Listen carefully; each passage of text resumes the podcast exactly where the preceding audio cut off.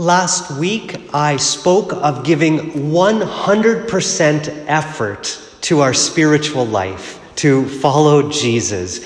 And I just want to remind you that when I preach, when I stand up here, I'm mostly talking about myself. I'm reminding myself of what I'm supposed to do in my life. And if you, any of you get anything out of what I say, that's just bonus. So to give 100% of ourselves. And this week as well, we hear in the readings all the excuses we make for not giving 100% to our spiritual life, to our prayer life, to God, and to loving others. So, what are these uh, three main excuses that Jesus uh, talks about today in the gospel? So, first of all, he's going along, and this one fellow says, I will follow you wherever you go. Like, how great to hear is that? That's like when Father Jim used to ask you, you know, can you do this for me? Yes, Father Jim, right? How great is that? And so, what does Jesus say to him? He says, Foxes have holes, and birds of the air have nests, but the Son of Man has nowhere to lay his head. So, what, what is Jesus trying to say with that response? Following Jesus is never comfortable. When we have a home that we can, you know, and a bed that we can lay our head, there's comfort there, isn't there? And Jesus, in his time on earth, never had that comfort. Following Jesus is uncomfortable. And what I mean by that is we're often asked to do things that take us out of our comfort zone, like praying with others. I've asked you to do that on multiple occasions. Praying with others, be, being Catholic in public. It's uncomfortable, isn't it? That's excuse number one. Excuse number two.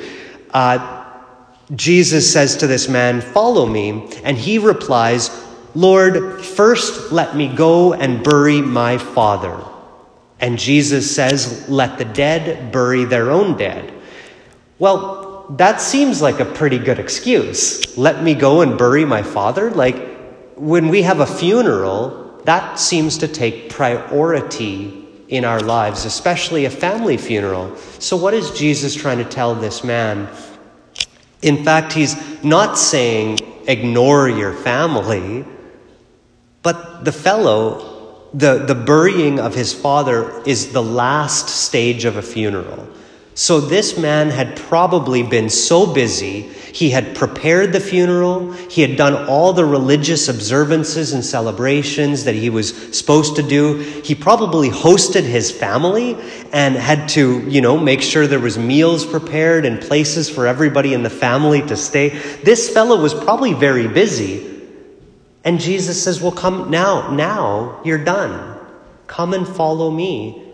And the man was still making excuses because his priorities were not in the right place. Because we're all busy.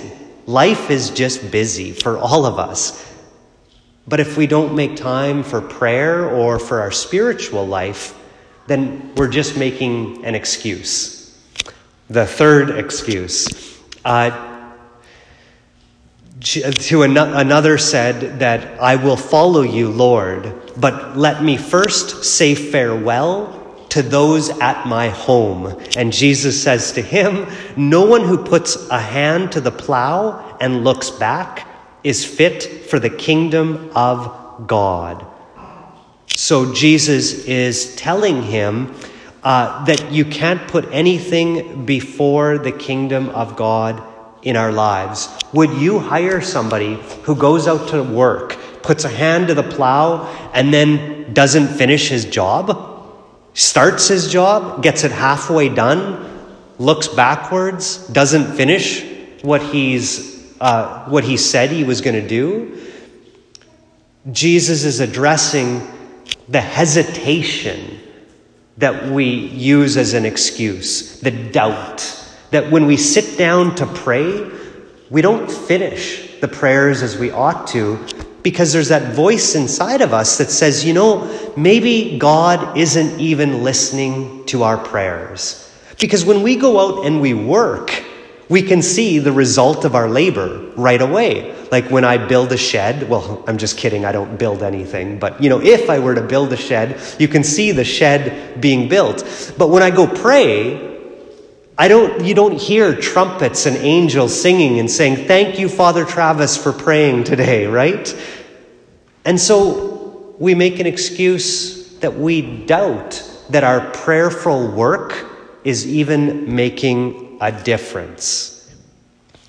So, your homework for this week, or maybe just the rest of the summer, do that difficult spiritual thing prayerful thing without making any excuses. So, for example, pray with your family even though it's uncomfortable.